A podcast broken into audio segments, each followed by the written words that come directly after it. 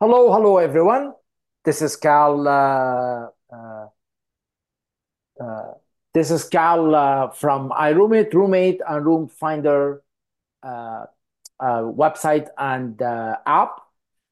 Today's subject is gonna be talking about the ultimate beginner guide to sublet an apartment or how does it work? What's the best way you could go about? Because subleasing or subletting is two terms that often used to uh, uh, to interchangeable in a world of renting, but they actually have a different meaning. So, a subleasing is you could take the lease from someone without removing their name or your name from the lease. The sublet is something you remove your name from the lease and you add the new person into the uh, into the list. So be careful between those two.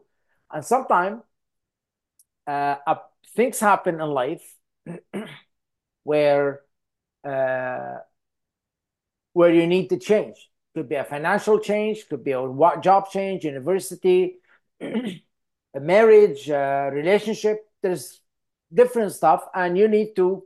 Sometimes you need to sublet your uh, your apartment or your home and that's the best way you go. This way you protect your uh, your credit in a credit bureau because you don't want to damage just walk away. That will be damaged for the next seven years, and you will have a hard time renting or uh, or uh, uh renting or carrying any credit. Actually, that will damage your uh, your uh, your name. So there's a pros and there's cons to the subletting apartment. Let's talk about the the, the pros the pros is uh, freedom. If you decide to go for backpacking through Europe, you move in from different city, you want to experience different city, different atmosphere, different uh, opportunity. Uh, you move from San Francisco to New York, from uh, Toronto to uh, Vancouver, and you sign the lease for one year or more, then subletting is the perfect solution for you. You'll be able to uh, you'll be able to uh, sublet to somebody else and you'll be off the hook. And this way you will not break the lease, so you're all on good terms. Uh, if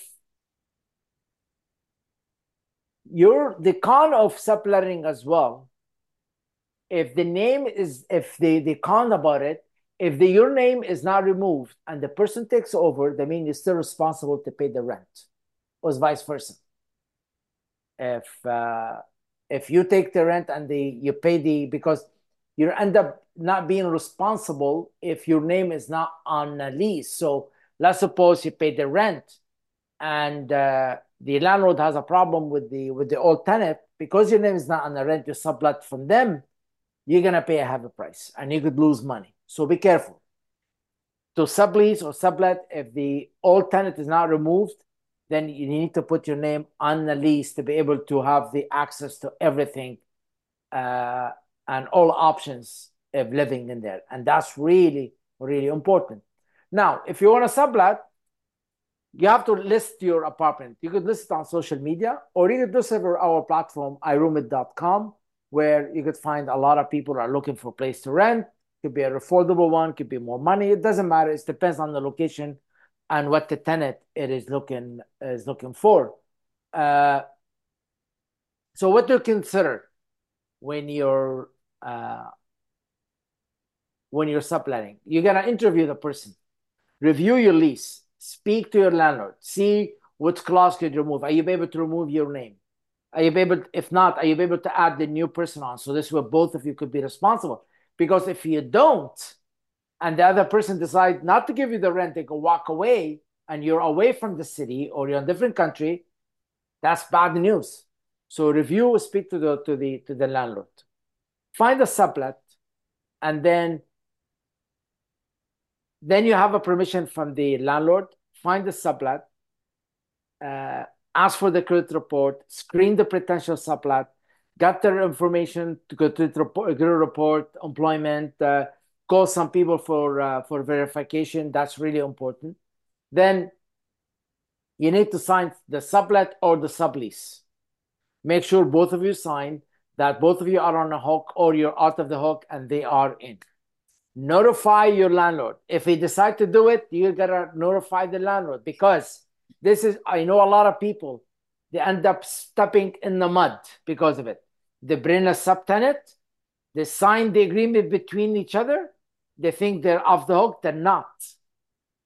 The landlord has to give you a release letter, or the landlord has to add the new subtenant into the lease.